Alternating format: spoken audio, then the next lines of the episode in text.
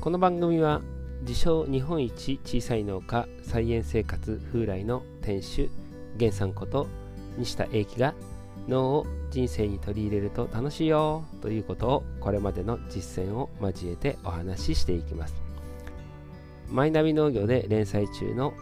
ゼロから始める独立農家と勝手に連動して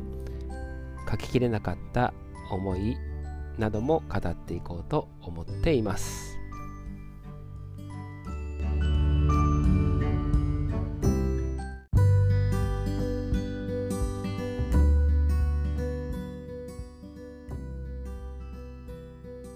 皆さんこんにちは、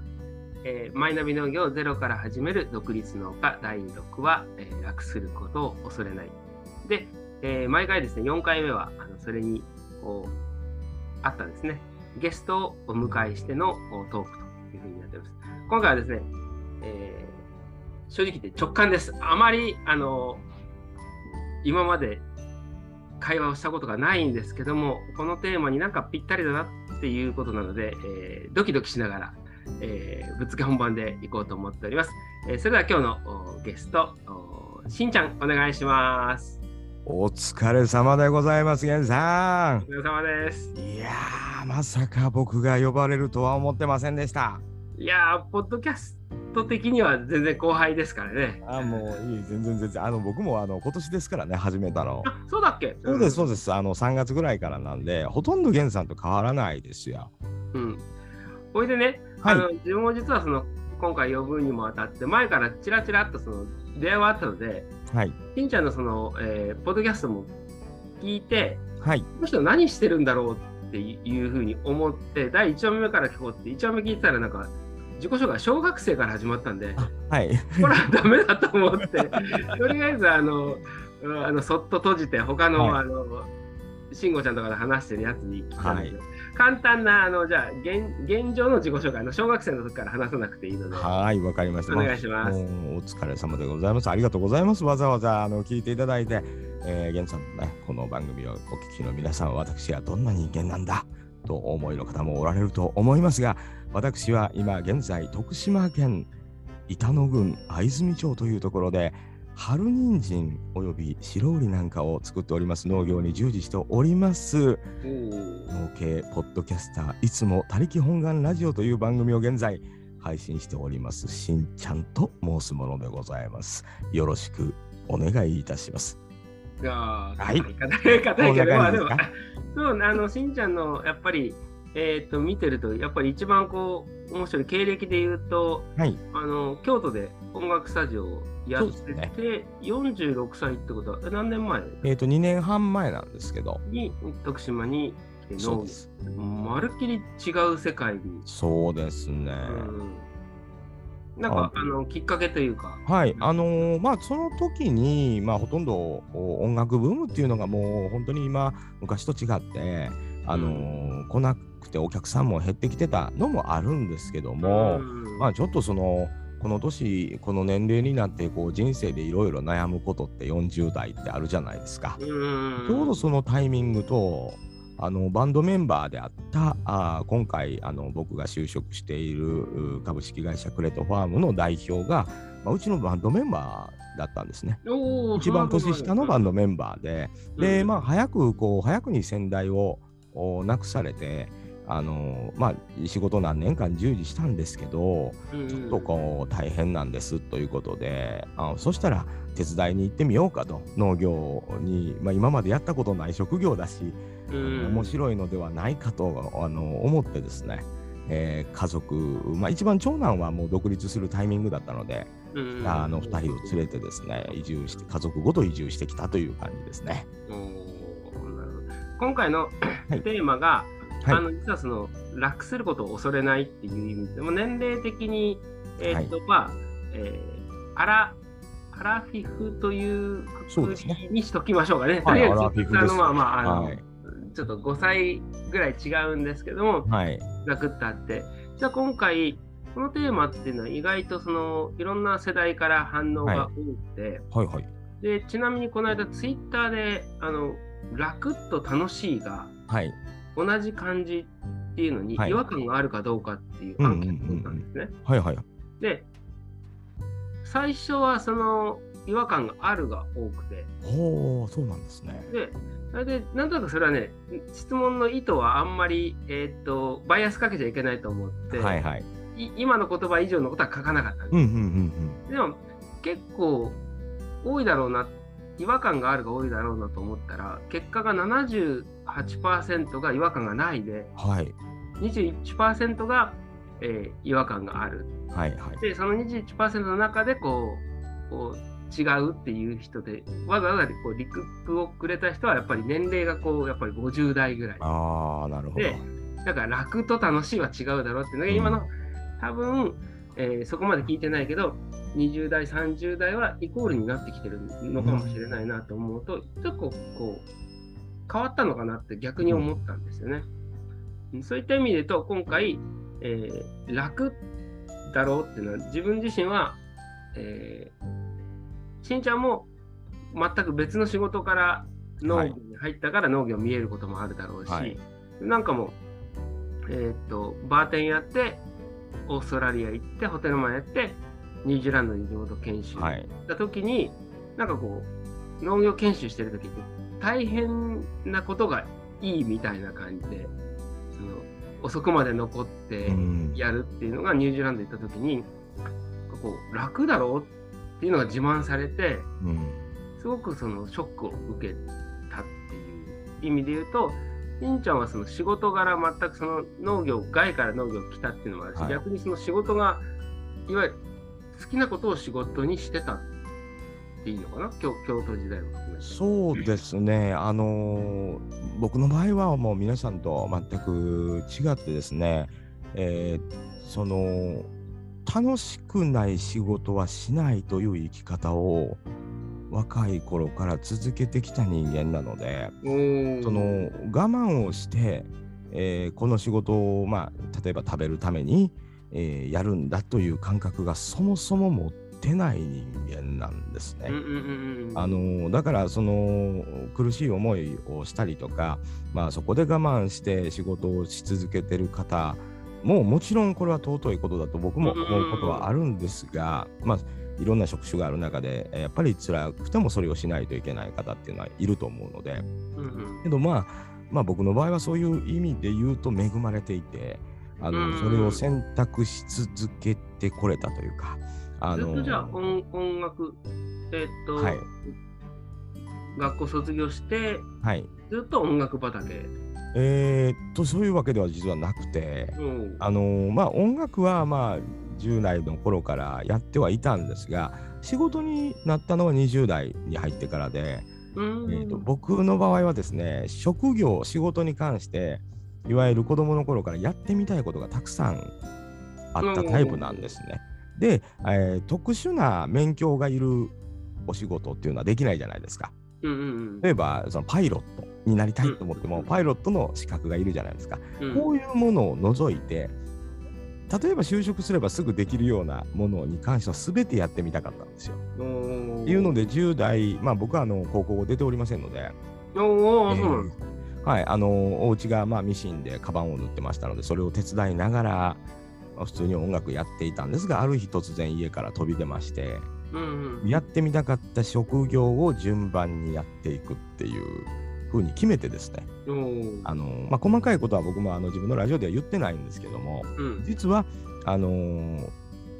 軒並みその免許の特殊な免許の必要でない仕事に関しては3ヶ月。うん。働いてどんだけそれが楽しくても3ヶ月で辞める。決めてたんだ。はい、やった瞬間にこれはダメだと思うやつは3日でも辞めるし1日でも辞めるっていう、うん。あのーことで何年間か過ごしてた時期もありますし、うんうんでやっぱりすごく楽しくて半年ぐらい勤めてしまったっていうことも中には存在します。うん。その中でそのいあの選ぶっていうかね、あの自分が、あのバーテン時代の師匠に言われたのが、はい。30まで好きなことやれと。はい。で、それはその、なんて、あの、もう、本当にその、好き放題っていう意味じゃなくて、うんそれまでには道を選べ。と。うん。うん。で、30ぐらいになった時には、その、一本に決めろみたいな意味で言うと、まあ、いろんな経験した方がいいという意味で、あの自分にとってはそのバーテン時代のとかサービス業の自分の今でも師匠なんですけど、まあ、オーストラリア行く時もあの行くんだったらいいところ悪いところ見てこいっていううん。送り出してくれた人で信者の中ではそのいくつか行く中で転職を決めようと思った形なのかもう単純にその体験したいっていう。最初はあのやっぱり興味ですよね好奇心っていう方が強かったんですがまあそれを続けていく中で何か見つかるんだろうなっていう、まあ遠くにちょっとその目的はやっぱりあったんだと思いますね。うんただしそのまあ自分に向いてることというのは実はそのやってる間にそれを苦に感じないものって何だろうかっていうのを探してるんだと思うんです。でこれはあの一度やっぱり悩みまして何やってもいいとこと悪いとこ辛いことと楽しいことがこう半々にある場合が多いじゃないですか。うんこれがオール例えば7割8割楽しいことで占めるような仕事って存在するだろうかっていうことで、うん。えー半年車で過ごしたことがあるんですそれを考えるためだけに。まあ結局僕あの答えをその時点で見つけることはできなくてうん。結局はやっぱりまた同じようにあの選んだ仕事選んだ仕事を常にこうやっていくというスタンスに戻るんですけど、うんまあ飽き性だということも多分あるとは思うんですけど、うん飽きないものって何だろうと思ったら、まあ、結局僕の場合あの飽き性なんですけど音楽だけあ飽きなかったんですよ。うんでそんなに好きでもないと思ってたんですけど自分は。えーまあ、最終的にスタジオをやるっていう方向には行ったんですけど、うんあのまあ、それ以外にも飽きなかったのは整体師だったりとかうん。17の頃に、まあ、一応教会資格みたいなものを取って母が悪かったもので腰が。うん。でそこからはずっと、あのー時折紹介で来るお客さんを見るっていう状況がずっと本当何年か前まで続いてたという状況であったりとか、それは飽きなかった。ね。はい。だから何個かのお仕事を常に一度にやってるということの方が多かったので、うんあの、あんまり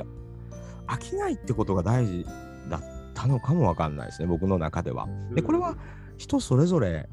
あるのかなと、こう、一応一辺倒にこう、こうだろうっていう答えっていうのはやっぱりないんだろうなっていうのが、やってきた答えというのか。うんな今でこそパラレルワークとかはい。あの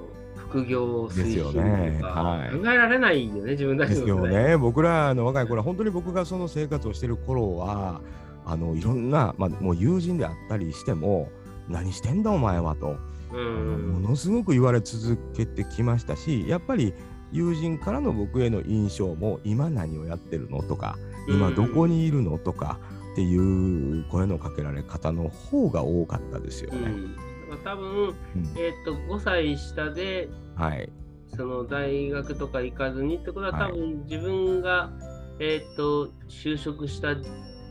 就職の時期って言われたのがみんなあの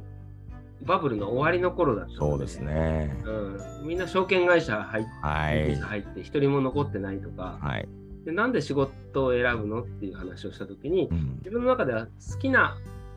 ことを仕事にするかうん、好きなことをするために仕事をするかっうん、て思ってたら、あの意外と聞いてもこう大学で遊んでうん、真面目になるんだっていう話をしてて、はい。である先輩が何言ってるの？そのその2つができるやつって珍しいんだと。うん、あのみんなが就職するから就職するんだって言われてああなるほどっつってその思ったことがあって、そういう意味じゃみーちゃんはこうえ選ぼうっていうか、まあ、何があるのかわかんないけど選ぼうっつっていいろいろやってたんだよねそんな中で音楽っていうのも楽が入るからちょっと今面白いなと思って、はい。うん、あ飽きないあとそのこの間実はその反応反 X っていうのの別記事で取材した時にはい。一番そのえーっと最初はちょっとこ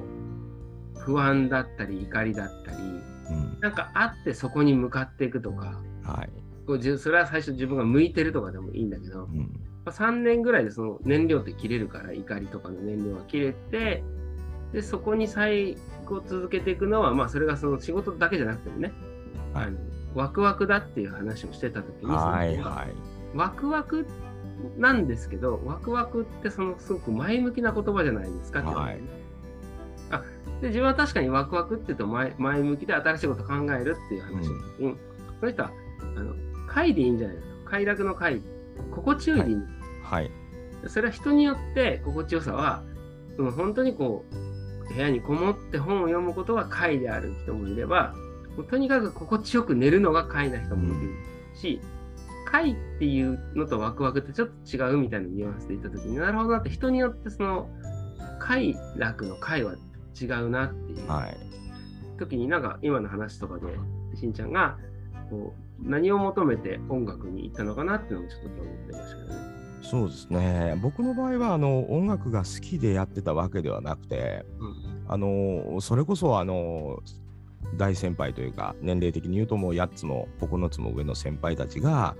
とりあえずご飯に連れてってくれるっていう集まりだったんですよで音楽に全く僕はあのプレイすることには興味なかったんですがその食事に行くっていう楽しさっていうのにこう惹かれて音楽の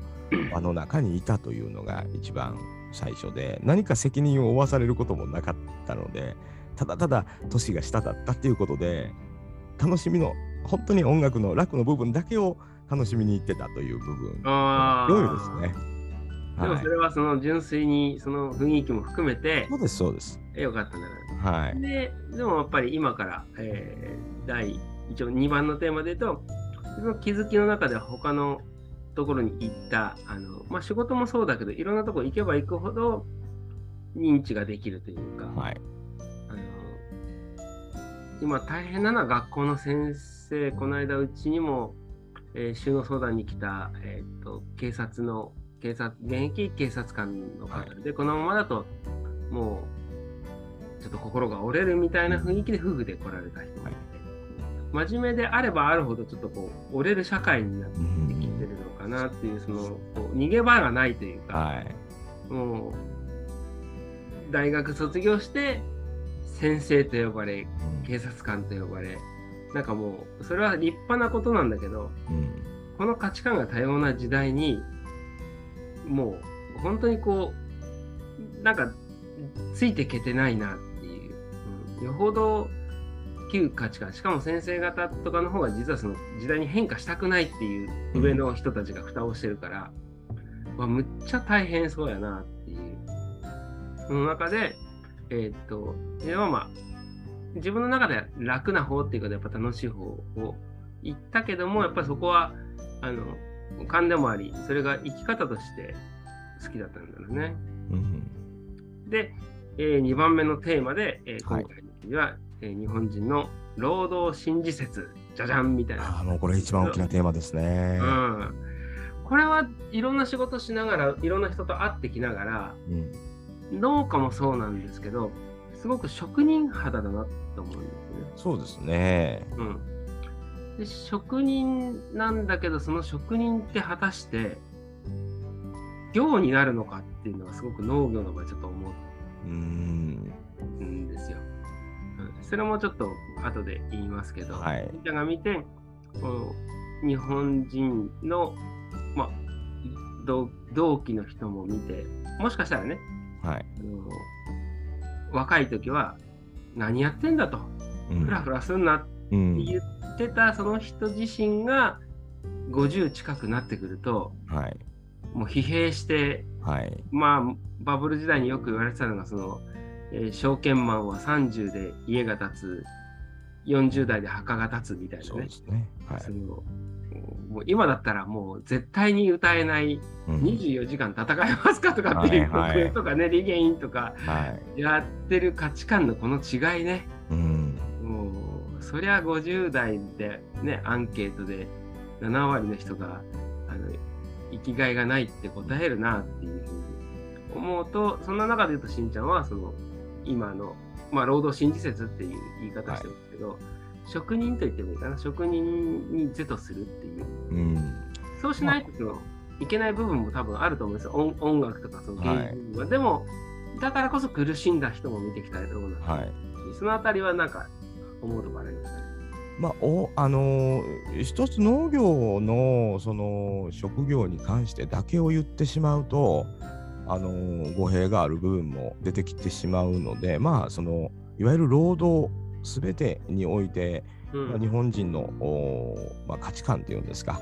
あーちょうどまあ僕たちの世代の親世代っていうのが日本の高度経済成長を支えてきた世代になると思うんですけども、まあ、その世代はあの、まあ、簡単に言いますと働けば働くほど収入が得られた時代っていうんですかね、まあ、それもその労働に見合う場合と見合う以上のあの賃金が支払われるような状況も確かにあったのもありますよね。政治そのものがあーまあ、一億総中流を目指してということでっていうのとちょうどその油その世代が油の乗った時代にバブルがやってきますよね。うんうんうんこれに伴ってもそのやればやるほど入ってくるっていうのを経験してる世代と、うんまあ、その僕たちのようにその子供でそれが途中で神話になった世代っていうんですかね。これはどちらも見てる世代に僕たちは入ると思うんですよ。うんうんうんうんこの次の世代ってこれを全く見てない世代に入ってくると思うんですけど、うんここでね、同じ価値観で話すことがまず間違ってるはいるんですが、うんここなんですよ。うんえーその神話を見た世代が特に今の僕らの世代、僕らの下の世代を育ててる世代なんですよね。だから、労働することは美徳である。うん。もう本当に人より辛い思いをして、苦労をして稼ぐことに意味がある。うん。で例えばその意味って何ですかって問えばね、いや、それは人として立派だろううん。と、人に尊敬されるだろうというようなことなん。ですけど、じゃあそれをアピールできていますかって考えたと、うん。昔の方たちはそれをアピールする場所なん。ていうのはなかったですよね。うん。えーまあ、人伝えであの人は寝ずに働いてるとかっていう噂レベルのものしかなくて、だからこれぐらいの成果って言われても、例えば仕事で運がよく、う運よく儲けた方もおられるだろうし、全く働く働いてなくても親の世代からいただいたもので生活してる人もいるだろうし。で傍から見てもそれが本当にいいのかどうかも分かんない。けどあのあの人は寝ずに働いてるという話だけで良かった時代。わかうんるんですようん。でも今あの先ほどもまあちょっとお話してましたけど、まあ、スマホというんですか。うんうん。情報の共有というんですかね。いろんなことができる時代になってきて、まあ、それが本当か嘘かというその部分もあるんですが、まあ、いろんな情報があの乱立してる中でうん。そのまあ言うたら寝ずに働くことっていうのをね、本当にそれが利益につながればまだねあの、うそれをい何か別のものに使えるからっていうのは分かるんですけどなぜ疲弊するかというと労働に対する対価が見合ってないから疲弊してきますよね。うん。せめてせめて対価だけでも見合ってれば疲弊しないんだと思うんですよ。で労働に対する対価であったりとか評価であったりがうん。それに伴わなくなったからこそ疲弊する。うん。っていうのはやっぱり仕方のないことなんだろうなと。うんでそもそも人間のできる労働というものがその対価っていうものが、まあ、どこに価値の基準があるのかと言われるとすごくむ難しいじゃないですか。まあね、資本主義はイコール労働が対価。うん、になってるんですけどそれがどう評価さ例えばサラリーマンで会社に行ってます部署で部長さんがボーナス査定であったりするじゃないですか。これってその部長さんの主観が多分に含まれてて、うん本当にその人がやった労働に対して的確な対価が支払わ支払われてるかってものすごく難しいですよね。うん、だから、であの、はいこの記事の中でも書いてますけど、日本人は、あまあ、はい、まあ、その前に言うと、うちの親世代、自分たちの親世代、あ安定をそのすごく言っそうですよていね。て、で、あの、うちもその銀行になれと。はい。もうあと面接したらできるけど、そのすごく嫌で行かずに、その実はいはその面接の日に、あの北海道自分は逃げちゃった時が ずっとその呵責に感じてるんだけど、はい。やっぱりそれは今思うと親は良かれと思ってうのん。幸せなんだけど、じゃあ今自分の娘が大学4年で、えーとはい今度就職するんだけど、はいそこに対してやっぱり言う言葉がないんですよ、もう。うんうんですかね。ああん本人の方が逆に最初はその都庁行きたいとか言って、えはいはい今時代そうじゃないんだけどなと思うんだけど、それはさ、子としてはその100点満点のことで答えでそうですねでも、なんとなくこ言語ができなくて、その時点で逆逆転したなと思ったんですよ。うん安定してほしい、でも安定の意味がもう違うと。なぜなら、昔はそういうとこ入って天下りがあったけど、今逆に技術を持ってるからこそ、えーっと例えば IT 賞とかに、うん。全くその全然その一応国家公務員なんだけど、あの技術があるからこそ入れるようになった。でも今はもう行って何のスキルもなかったら天下り先もないみたいな風になってきたときに何が安定で何が正しいのかって分かんないし、もう一つはその記事の中でも書いたけどもじゃあ日本人って勤労って言ってるけども実際はアイルランドの、えー約は効率的には1人当たりの生産量は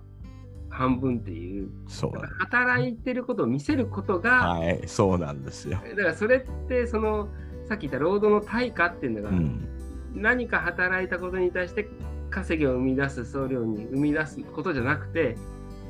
もうだいぶ薄れてきたと思うけどもあの働いて頑張ってるなということに対してなんかこう評価がするっていう。でそれでも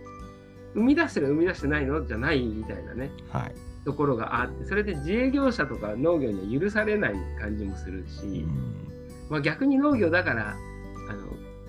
頑張ってる姿を見せるのも大切なところもあるし本当は難しいような感じがするけどそのあたりは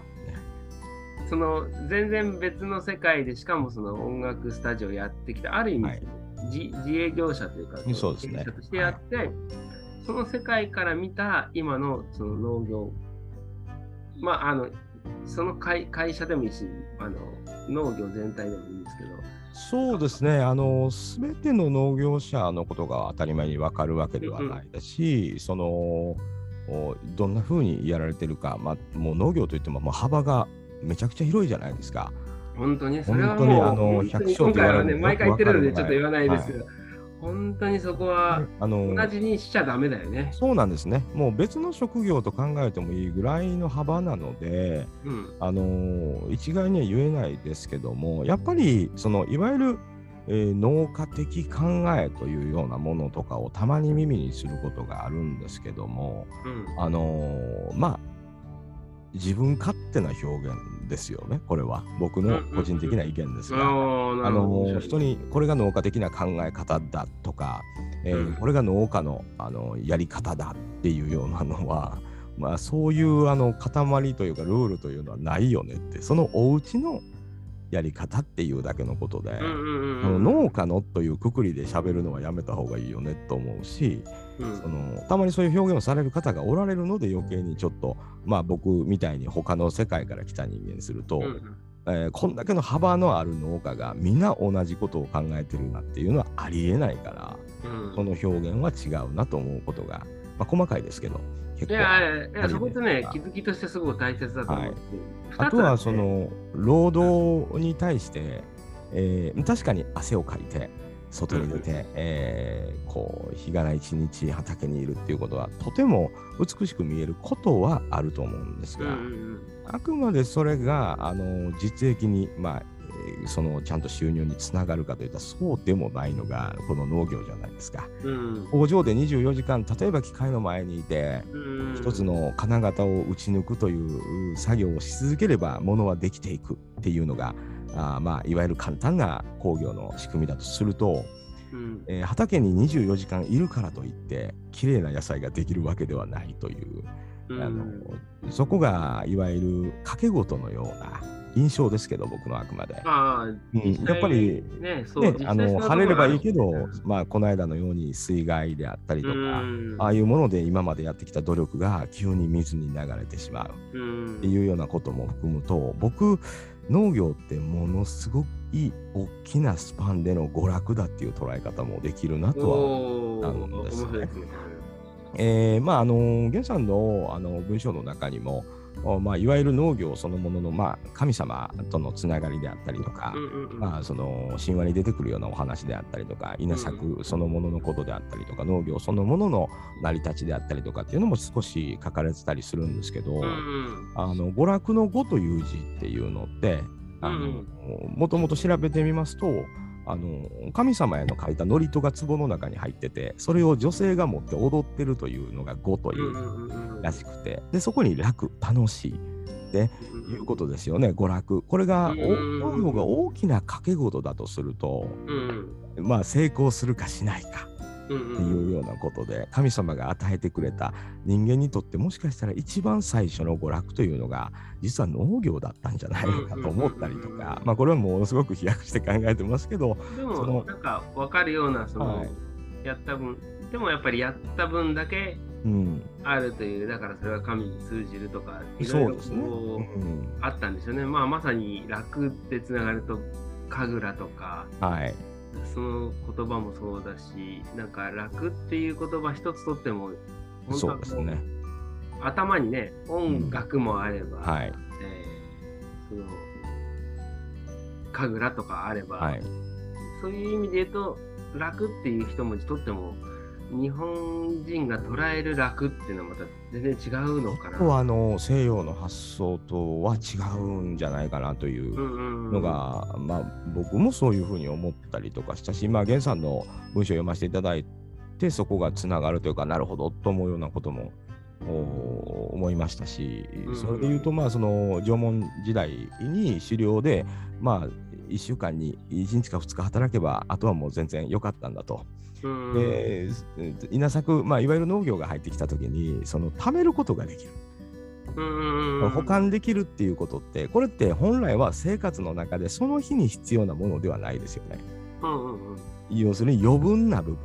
でこれうんまあ掛け事につながると思うんですけどいわゆる必要以上のものっていうのを手に入る喜びであったりとか必要以上のものを失う悲しみであったりとかっていうのがこの気分の機微みたいなものがそのいわゆる娯楽なのかなと思ったりするとなんかちょっと農業っていうのは大きな意味で本来娯楽であるべきっていういう考え方に僕はなったんですね。それでそのその娯楽をね楽しみとしてやっていくと、えー別にやらなくてもいいじゃんっていうその ところにつながっていきかねないというかでましてやその資本主義その経済の中で自分が必要食べて生きていくのに必要以外のものが必要になってきてるじゃないですか。うんうんうん。あのまあ、近代に至るに、まあ、スマホなんて本当別に持ってなくても生きてしななんですけど、それこそそれを持つことが必要になってきてる時代に、まあ、自分が生きていくただただ生きていく以上のものを得るためにはそのまあ簡単に言うとその今で言うと貨幣お金が必要だったりするので、うん。それを稼ぐために労働が存在するんですけど本来よ食べて寝て生きていくためだけにはそのだけの栄養分があればいいじゃないですか。寝床があればいいって。やっぱり、うん。あのそれ以上のものを求めて、えーそれを正当化するためにはその娯楽であってはならない。これは労働でないといけないというような理由につながっていったのかなというような、あ考え方もできるのかなと。まあお遊びですけど。ああで。もその思想って大切ではい。あのやっぱ特に、まあ、だいぶ涼しくなったけどこの夏の時の、冬とかはやっぱり農家も考えちゃうんですよね、考えてともすれば暗くなるけど夏で忙しい時に、もうい朝収穫行っちゃ汗かいてうん。シャワー浴びて朝飯食べてもう朝寝してでまあうちの場合発送作業をしてその後午後から畑出て、はい。なんかこうもう考えられないぐらい8時ぐらいにはもう寝るぞという、はい。でもその時に飲むビールっていうのは充実感は他には変えられない。ですよね。ある意味そのこうやってんな働いてんなっていうのと、そのなんか、えーね飲み食べ食う寝る飲む出すか、うんうん。なんかこのシンプルさの時にうわ生きてる実感あるわってう。ん。いう、その充実感こそが本当はもしかしたらウェルビーイングか最近流行りのうんウェルビーイングって一周回って実は体を動かすよって単純にそう思ったり、そこが脳の持つさっき言った娯楽じゃないけれども、だからどう捉えるかによって変わってくるのかな。ただやっぱり農家っていうと、少なくともその大変だというイメージが周りにも持たれていて、農家もやっぱり大変だと言っちゃうと。うん。で、以前は年貢の時代ははい。大変だと言ってた方が年貢が少なかった。今だったら補助金をもらえるから大変だと言っててよかったけども、やっぱりこれから先自分がこう先頭立って売ろうと、原産の野菜を買おうとしたときに、はい。大変だ大変だ大変だって言ったらやっぱり買ってくれないと思うんですね。ちょっと萎えちゃうと思うんですよね。やっぱ原さん楽しそうだねってう。言ってところが、今自分がセールスのトップに立った時には、はい。なんか仲間に入れてもらいたいっていう、うなんかこう楽っていう楽しさが見えないところから、うん。うん、買うことが特に小さいところはなくなってくるのかなっていうのと、さっき言った、この農業は大変なのは分かった上で、それは大変でなくてもいいんだよっていうのはにい。なるんだけど、ついついその発言が ね。みんな大変だっていう大変自慢みたいなのが、それって本当は違うのかなっていう時代にだいぶ変わってきたと思うんですよね。そうですね。あのまあ僕もあの言語化することっていうのがあんまりなかったんですけど、今回その源さんの記事をお改めて読ませていただいて、あの2度ほど読んだんですけども、一度はあのもともと源さんが連載されてるのを読んでる時に一度読んで、えー改めてまあ今回のお話いただいたので、もう一度読んだ時には、あのやっぱり印象ってちょっと変わってきたのと、その源さんが今言われたまあ一日外で働いて、えービールを飲んで寝るっていうまでの快楽であったり娯楽であったりっていう部分を感じるのと、えー労働そのものと、えーそれによる対価っていうのが全部本当は人間の中でバラバラなものでうんうんそれはそれとして存在するものででこれは合致して考えないと当たり前に生活にならないのであのどこで区切りを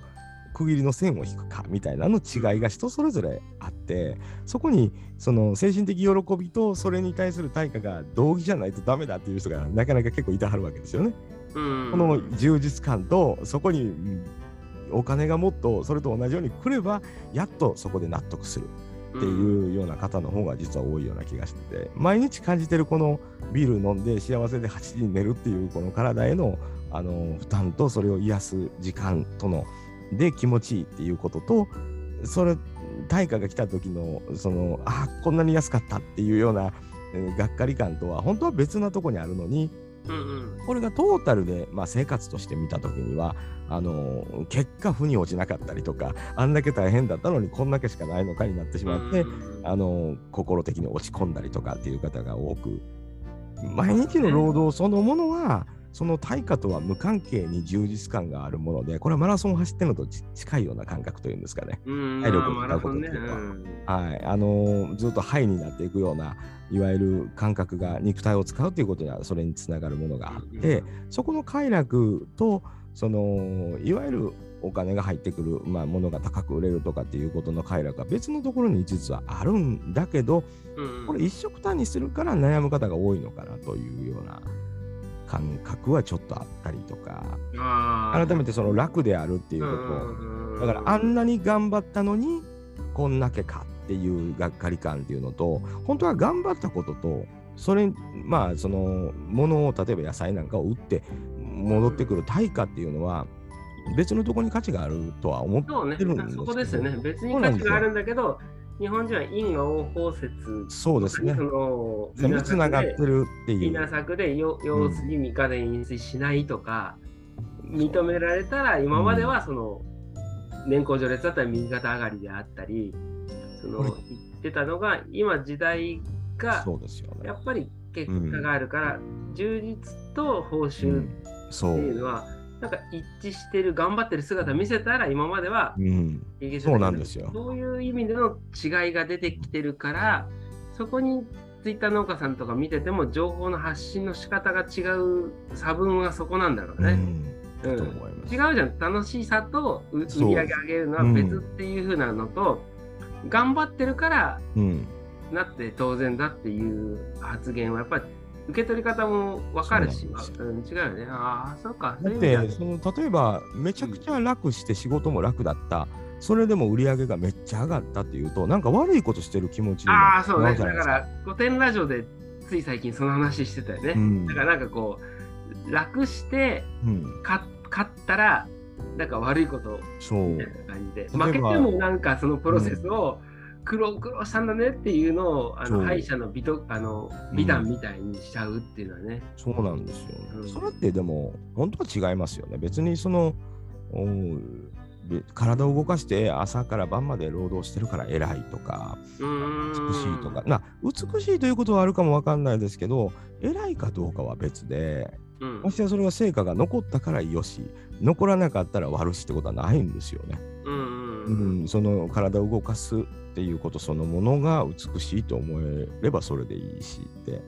ただお金がないと仕方がないでしょっていう結果にまあ資本主義ですから当たり前に労働とそこがつながってると考えるので、ちゃんとその成果がないとなんだこれってなっちゃうというんですか、その日々の労働に関してはものすごく美しいものを誰も変わら変わらずあの外で農業を従事してる方もあの体を使って仕事されてる方みんな一様に美しい行動はしてるのにそれに対する対価は皆さん違ってその金額であったりとかあーその金額の使い方によって皆さんその幸せかどうかを判断しちゃうからうん。自分のやってることがこんだけ頑張ってても対価が低いからダメなことなんだ。ういうそのね。そうなっちゃうんでしょうね。うんそこにだから楽していいんだよっていう発想が今回の記事で書いたけどああるとちょっとまた違ってくるのかな。と思うんうん、ですだからそのならないよすすぐにはそうですそうです。新時節は日本ははい変わらないとも、今もやっぱり、いやまあ、サラリーマン時代そうだったけど仕事自分の仕事終わってるのになんかこう部下が帰らないから、はい。なんか職場に残ってはいるとかさ、そういうのってナンセンスかもしんないけどそれもすごく大切だと考えちゃったけど、確かに今それは変わらないすぐには変わらないけどそれは当たり前じゃないよっていうその、うん認知の度合いがこうまさにメタ認知じゃないけどこう上からそれって世界標準じゃないよって思えるだけでちょっと変わってくるのかなそうですよね。で、まあ今、あの、源さんも僕もお話ししてることって、ほとんどが、その、労働に対する、えー機能持ち用の部分というんですか、いうものが大きく占めてるじゃないですか。ものすごく簡単に言うと、自分がそれに対してどう思うかっていうことだけだと思うんですよね。うんでこれをその周りがこんだけのことは美しい美しくないっていう評価みたいなものを気にすればするほどおかしな方向に行ってしまうような気もするしただし日本人が自分の価値観でそれを人にものを発表していくとどうしてもそれがか特殊なものに見えてしまうというんですか、うんううん。ん、君だけだそんなことを言ってるのはって言われてしまうのはこれはまあ国民性というかあー、うん。そういうのもあるのかもわかんないですけど。まあだいぶ変わってきてじゃあだいはい。最後あの今の流れそのままでいけると思う。最終章がですね。はい。心が喜ぶ働き方じゃじゃんって感じですけど。ああ、すごい。あのそれは何でかって言ったらぱりその農家になった時はやっぱり自分もき気張ってたので、うんよく言うそそういう本もありますけどその、はい年間100日休んで稼ぐはい。なんとか菜園みたいな感じもあったけどはい。やっぱり最初のうちはやっぱり多産業並みっていう言葉をすごく違和感感じながらもはい。まあぐらい大変でしょ？とかうん。言われれば言われると、いやいや、休んでますよっていう、そそっちが逆に目的になってしまっはいた。ことがあって、稼い、休みがあって稼ぐことが、こともできるんだよみたいな感じになったけど、なんか、それって選んできたのに、それだったら全然、他の仕事行ってたわっていうう、ん。思思った時に、選んでこっちに来た時って、別にそこに多産業並みであったり、うん。いわゆるその休み給料で選ぶのと違うんじゃないかなっていうのが思ってその時はすごく人目も気にしてたから嘘じゃないけどもやっぱり無農薬野菜風来っていうのから菜園生活風来とにかくこの場所を利用してそれはなぜかっていうと畑がすごくあのヒントをくれてうん。で例えば滑り比喩て雑草だけど、調べてみたらこれ、ココナッツオイルが流行ってた時代に、ココナッツオイルに匹敵するぐらいそのオメガ3が含まれてるよ。おそれを邪魔なものなんだけど、説明して野菜セットに入れて、これオメガ3があって、抗酸化作用があって、山形ではこう食べ方しますよって言ったら、雑草が感謝されたりとか、はい。あの、あるお客さんが、えっと、野菜セットの半分を雑草入れてくださいって言われて、はううさぎ飼ってて、あはいはい。無農薬のそのうさぎ用のあの餌が欲しい。なるほどね。なんかそそのすごく、えーっと、なんか、その時に、あーそ雑草育てたくて育ってるわけじゃないんだけど、喜んでくれてる人がいるっていう、そのサービス業的なこう、うん。思いがあったんで、あもしこれでうちのその、えーっと、この雑草、確かに無無農薬栽培だから、雑草も無農薬でね、うん。それを喜んでもらえるんだったらいいけど、多分職人肌だったら、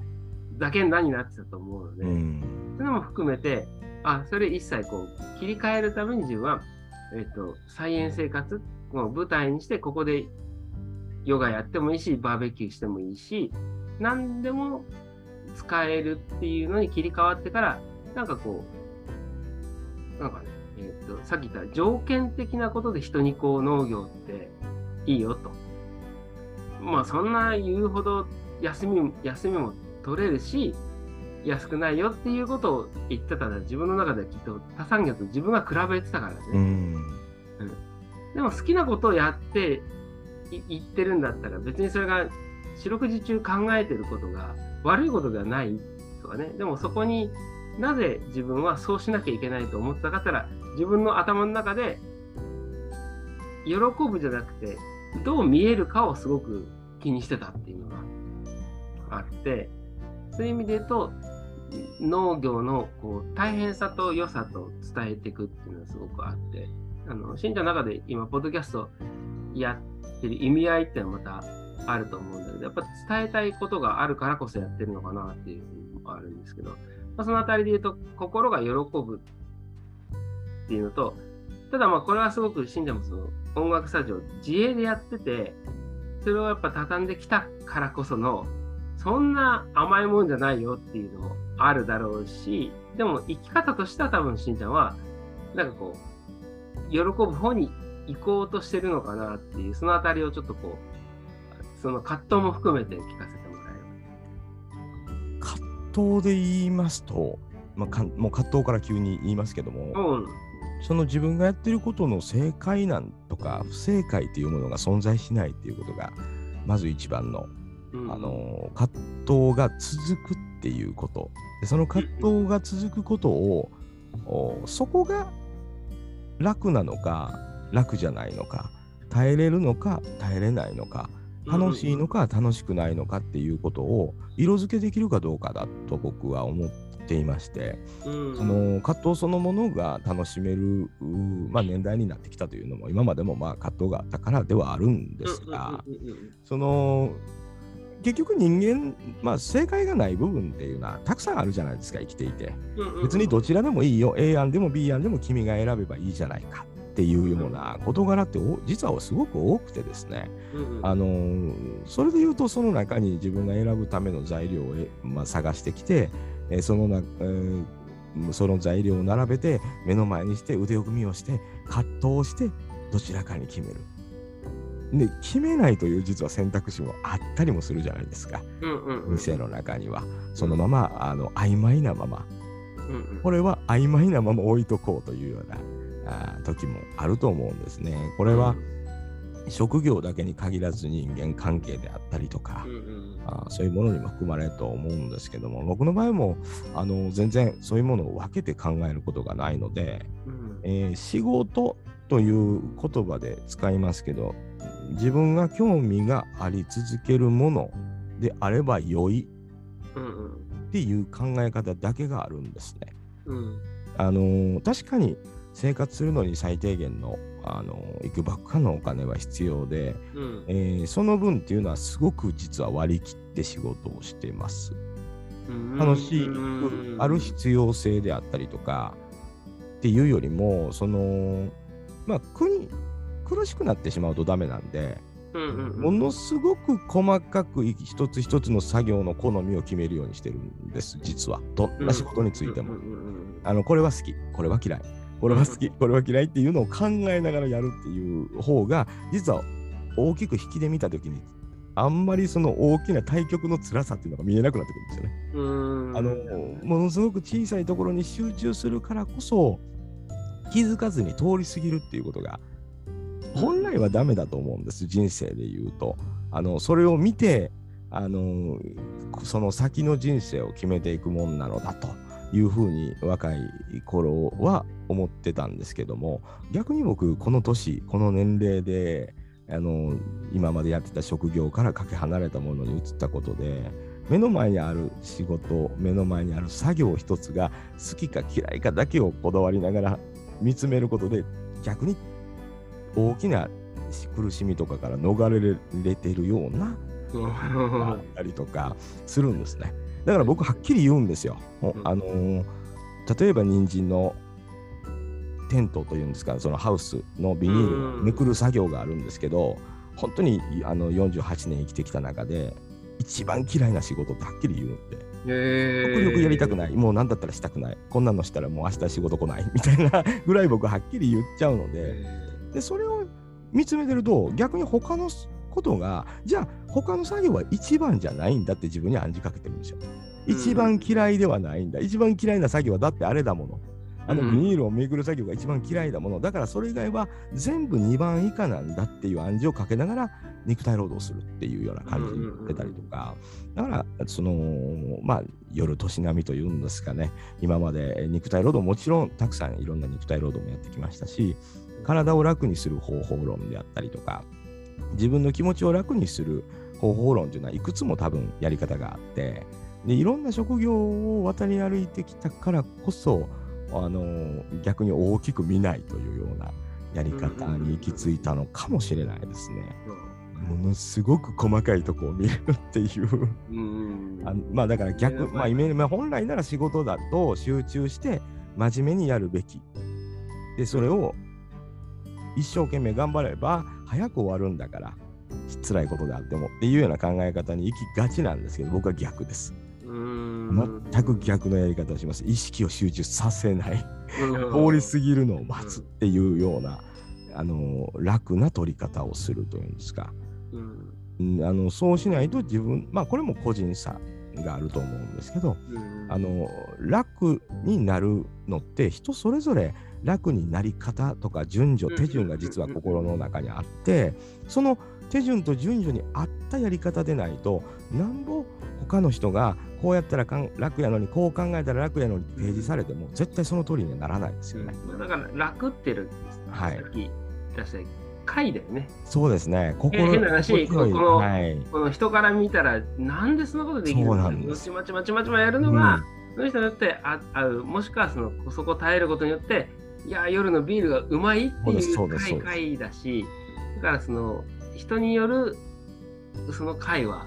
あるのかなっていうのと大きく分けて自分は思ったのはそのバーテン時代に若い時だったから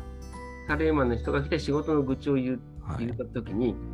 じゃあ辞めればって思ったんですよ、はいはい若若いからね。はいはいはい。でも自分がそのホテルの支配人、雇われ支配人になった時に、は辞めればって思うんだけど、なんか辞めたら逃げみたいな感じに、うん。ずーっと辞めれなくて、だってオーストラリア1年行って、あの、居場所を探しに行ったんですよ。うんうん。だからその、パースの人が、労働ビザ取らないかって言ってくれて、うんうん。あそれを言われるってことはいつでも戻れるんだと思ってたのに日本に帰ってきてうん。雇われホテルの支配人になってこれ俺が思ってたサービス業とかお客さんとのやり取りが違うとうんうん。思ってたんだけど辞めるまでにやっぱりすごく体力あれがいったんですよその精神力がなぜなら辞めた瞬間に負け犬になるとか。思って。いやいつでも俺はオーストラリア帰れるのにうん。なんでここに固執してるんだろう？なんで負け犬と思っちゃうんだろうっていうのを思った時があってその時にもう一つ思ったのがあとは逆にもう一回、えー独立して農家になった時に思ったのは自営農と自給農、うん、さっき言ったそのどれだけ頑張っても取れなかったら自営してる時って、まあ、結局お客さんがついてくれた時単価が安かったりとかいろんな意味で意味がないっていう、うん、逆にそのその時間をいればいいっていういればいいじゃないですよ。そのもちろんストレス度合いは自分もサラリーマンやってる時に、はい、いやちょっとバーテン時代にそんなことを思ってごめんなさいっていうぐらいそりゃストレスのかかり方大変だよね、うん、でもその自営で自分でやってるからこそその使わなくていいその人間関係のストレスとかがだいぶなくなってるっていう意味でとサラリーマン時代を送ったからこそ今幸せを感じる。もしサラリーマン時代やってなかったらもっと大変だったかもしれないな。そうですね。でも時給のと自営ので言うとやっぱり自営ので生きるって、はい、そのすごく大変なんですけど自営のの方が主体的なのかなと思う、うん、うん、だからそういう意味じゃ信者は自営もしてたし、今は一応サラリーマンではあるけど、そこは守りたい部分があるっていうのはさっき聞いててちょっと思って。そうですね。うん、まあ、いい意味ではないんですけどね。うん、うん。それが通じる通じないも時にはありますから。そうね。ね、それはね、雇われとしてね。そうです、そうです。なんですけど、まあ、あのそれこそ源さんとか僕とかの世代っていうのは一番それそのあたりに実は葛藤がある世代なのかもわかんないなと。いうふうにもあの捉えれますよね。バブルの崩壊が途中でありましたし、就職難になったりとかっていうのもあって、その、まあ、明暗を見てるというんですか？いや、やっぱりね、うん、教育だと思うんですよ、ね。まあ、教育はありますよね。この間、17歳の子がうちに研究したときに、はい、自分が不登校になって、中卒になって、だからこそ、その、脳として自分が復活できたので、うん不登校の子のための農地を作りたいみたいな話をしてて、はい、ああとかあとその農大卒で農家になりたいっていう人が相談くれてるこれ当たり前のように見えて逆なんですよ農学部で農家になる人ってほぼいないんですよ。すね、パーセンテージで言うと1桁みたいな感じらしいです、ね。300人に1人ぐらい。うわもめもめっちゃ少ないですね、やっぱり。でそれはその子はそのおじいちゃんおばあちゃんの畑をその継ぎたいっていう。で、なんか今のその世の中おかしいみたいな感じが来てるから、すごくストレートに来るんですね。うん、で40代、50代で来る自分たちの世代は、もちろんその思いがあってとか気づいた人の脳に向かうと言ってるんだけど、まあ、どっかでこう競争社会の染みついたもので、はい、勇気なのにこう収量取りたいとか売り上げ上げたいとか最初の思いはその脳的だったのになんかどんどんどんどんその、うん、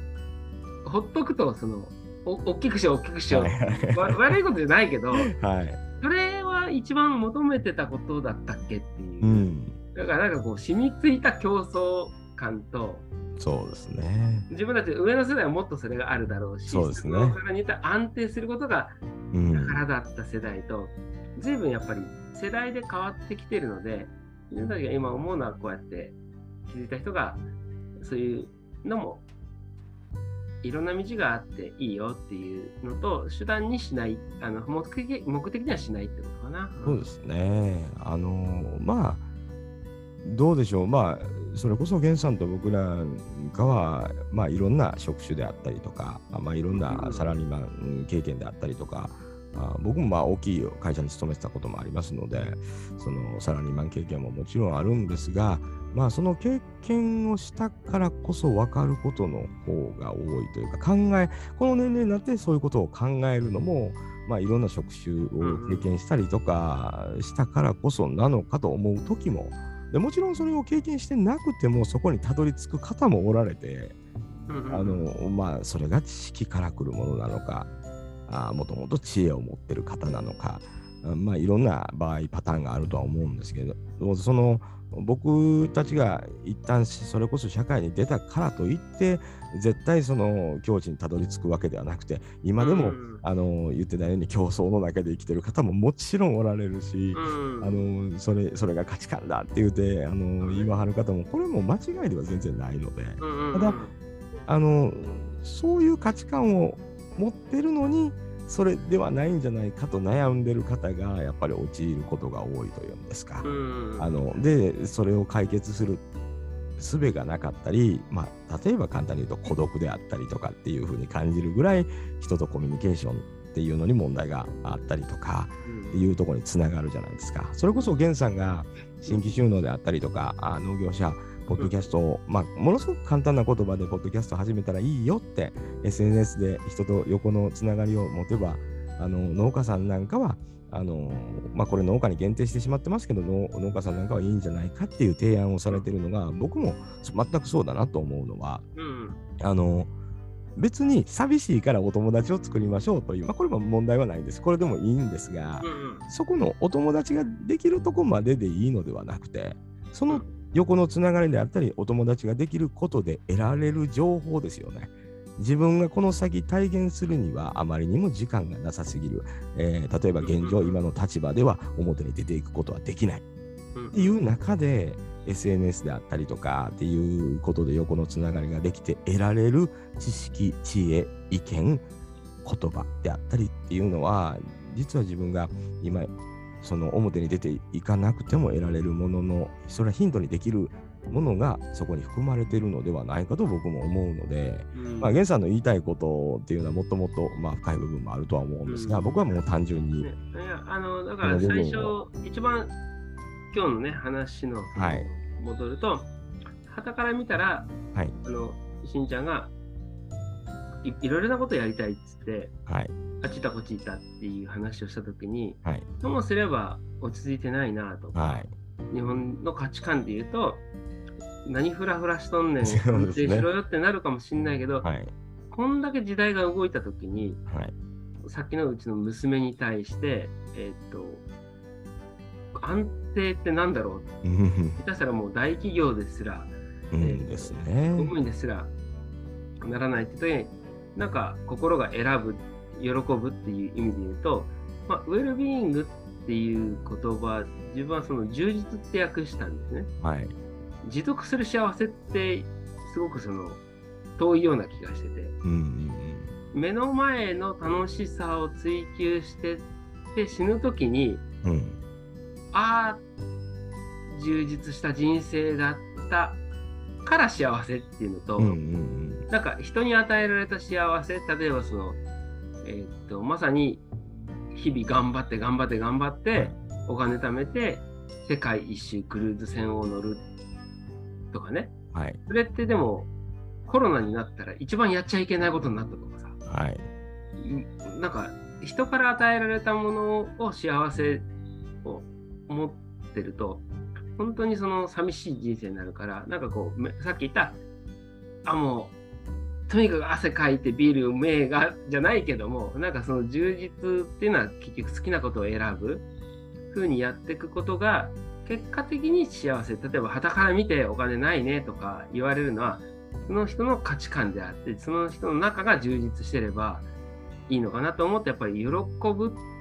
心が喜ぶっていうのはすごくあってもう一つ言うとそれは自分が今アプローチししようとしてるのは遅くないよって言いたい。ですよね。いくつになっても遅くないんじゃないかと。60になって再雇用で部下だった人の下について給料3分の1で再雇用ももちろんいいけどもでももしなんか脳という手段がある生きていく手段が退職するまで持っててそれこそ農家の平均年齢が67だったら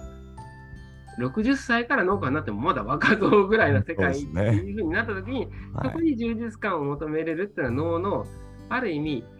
あの懐の広さで過ごせじゃないかなっていうのをなんか農家自身が楽しいよっていうことで伝えていければいいなっていう。最後じゃあしんちゃんがこの この先ちなみにその独立みたいなとかなんかやりたいこととかってあるんですか？そうですね。あの特にそのそれが独立であったりとか、その違う何かを職業をやるとかっていうことっていうよりは、もう目の前のもので充実を本当に感じるようなやり方をチョイスしていくだけ。先ほども言いましたけどもその大きく何かを展開させていって大きく充実を得るというよりは目の前のものが好きか嫌いかだけをはっきりさせていくっていうような作業にずっと続けていってるような気がするのでそれが今やってる仕事がそれがチョイスできなくなった場合においては違う仕事に行くこともあると思いますし、うん、まあ、確かにこの年齢で僕は脳と出会ったので、うん、あのこの脳の中、まあ、ものすごくさっきも言いましたけど農業というのは幅がものすごく広いのでね。うん、でここに飛び込んだからこそ他の脳が見えるものっていうのに興味が湧いてきたりをしてるわけですよね。いろんな方とあの SNS で関わることであこれもそうなんだこんなこともあるんだっていうふうに聞かせていただいて面白そうだなと思うことはもう本当にあまたあるわけですよね。うんうん、その中であこっちに行けそうならこっちやってみようかなとかっていうのは絶対出てくるので、まあまあ本当にあの農業というよりは百姓というような言葉がものすごくあのピンときたのもそこでこれも含まれるんだこれも含まれるんだなんだめちゃくちゃあるじゃんっていう中であこれやってみたいあれやってみたいという興味はあの今まで全く知りえなかった部分のものがたくさん出てくるじゃないですか。関連も含めると。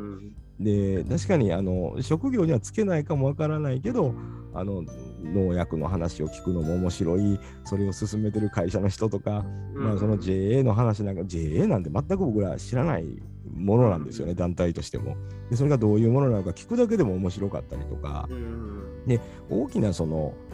市場の仕組みであったりとかを教えてもらってなるほどこうなってたのかとかっていうこともただ単純に本当に知らないことを知るという面白さっていうのが、これあの本当に僕はあの先ほども源さんが言われたように60歳から67が平均年齢だから60歳からやってもまだ本当に新人で若い方なんだってなったらこっから百姓の世界脳の世界に入った時に知ることしかないんですよ。多分下手したら、うん、自分の寿命が尽きるまでしかもよく最近言ってるんだけど早稲田大学の研究で農家になると、はい、男性8.2歳に平均寿命が長くて3割障害医療低いっていうデータが出たら、はい、もしかしたら障害現役が伸びるんだからそうっすよね。この間51歳の女性の人が診察来て、うん、どこ行っても安泰される。あ大丈夫。あの後が伸びるからって思うっていう言い方もあるしっていうのは、そう考えたらやっぱり脳はベースになるので、もしかしたらそれこそ音楽も含めていろんなものがこう上につながっていく可能性はある、ね、うん、何やってもこうつながる。うちでいう草むしセラピーも少しヨガと組み合わせたら音楽組み合わせたりっていうのが相性はいいなと思いますね。いやー、キリがないですけど、じゃあ、キリがないですね。宣伝宣伝がありましたら、はい。いや特にあの僕の場合はあの、まあ、本当にあのポッドキャスト番組いつも「他力本願ラジオ」も名前の通りあの本来なら皆様に頼むところですがあのお知り合いいろんな方に頼んで助けていただいて、えー、いろんな発信をしていこうというただその重たいテーマなどは何もなくただただその時感じたものを伝えていきたいというこの年になってもこんないい加減でいいんですよっていうことを伝えて いければなと思っていますので、あのいろんなことやってきても別にいろんな経験があるから大成するわけではないんですよ。普通にご飯食べて普通に生きておりますというね、えー、番組をやっておりますので、ぜひ、えー、そしてですね、源さん、まあ、源さんもあの、うん、ご存知ですが、あの、ポッドキャストウィークエンド10月1日に、えー、下北沢あボーナストラックでありますけども、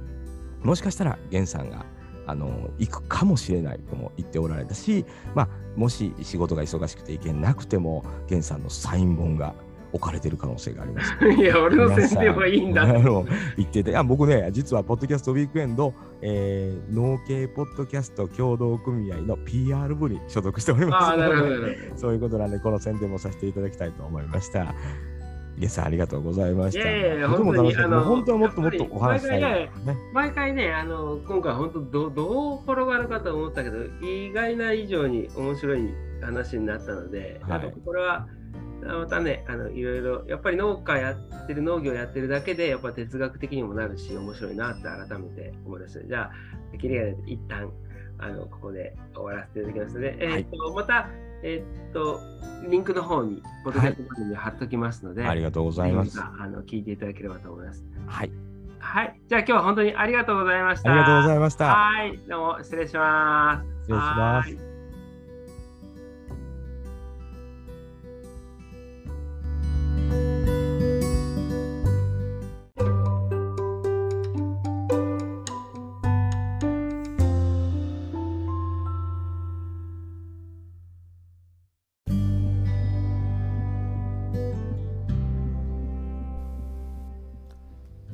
きありがとうございました。楽することを恐れないについてしんちゃんとのトークいかがだったでしょうか？最後しんちゃん自分の宣伝をせずにポッドキャストウィークエンドのお話をしてくれましたけどもポッドキャスト仲間っていうのは改めてあったかいなって思います何より、えその人のポッドキャストを聞いてこうやって出てもらうってことは結構1話目から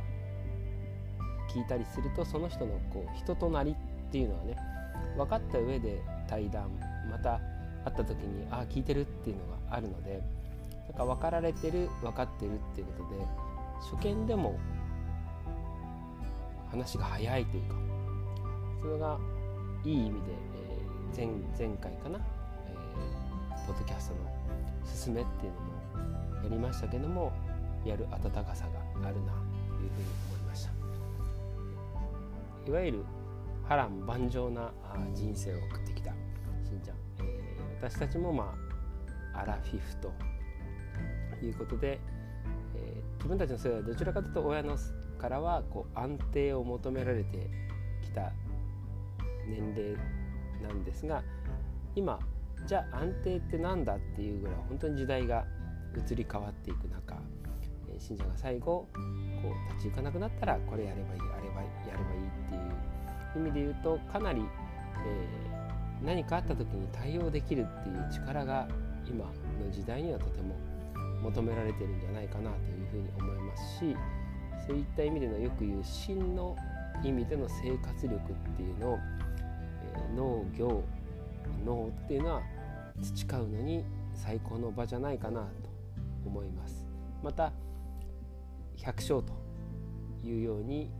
農は全てをこう受け入れる土壌もあるので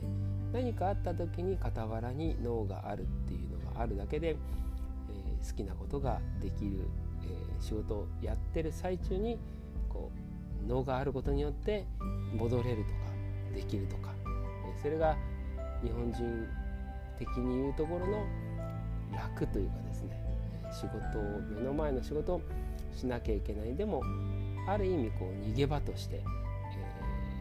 ーというとちょっと語弊があるかもしれませんけども自分には衣食住エネルギー医療の現物を得る手段があると思うと、えーその仕事自体も、えーそんなにこう追い詰められなくていいっていうふうに思えるんじゃないかなっていうふうに思ってましたそういった意味ではこの先ですね瞬発力実際動く力っていうのが求められてくる時代ではないかなとしんちゃんの話してて改めて思いました。次からまた新シリーズになります。今後ともよろしくお願いいたします。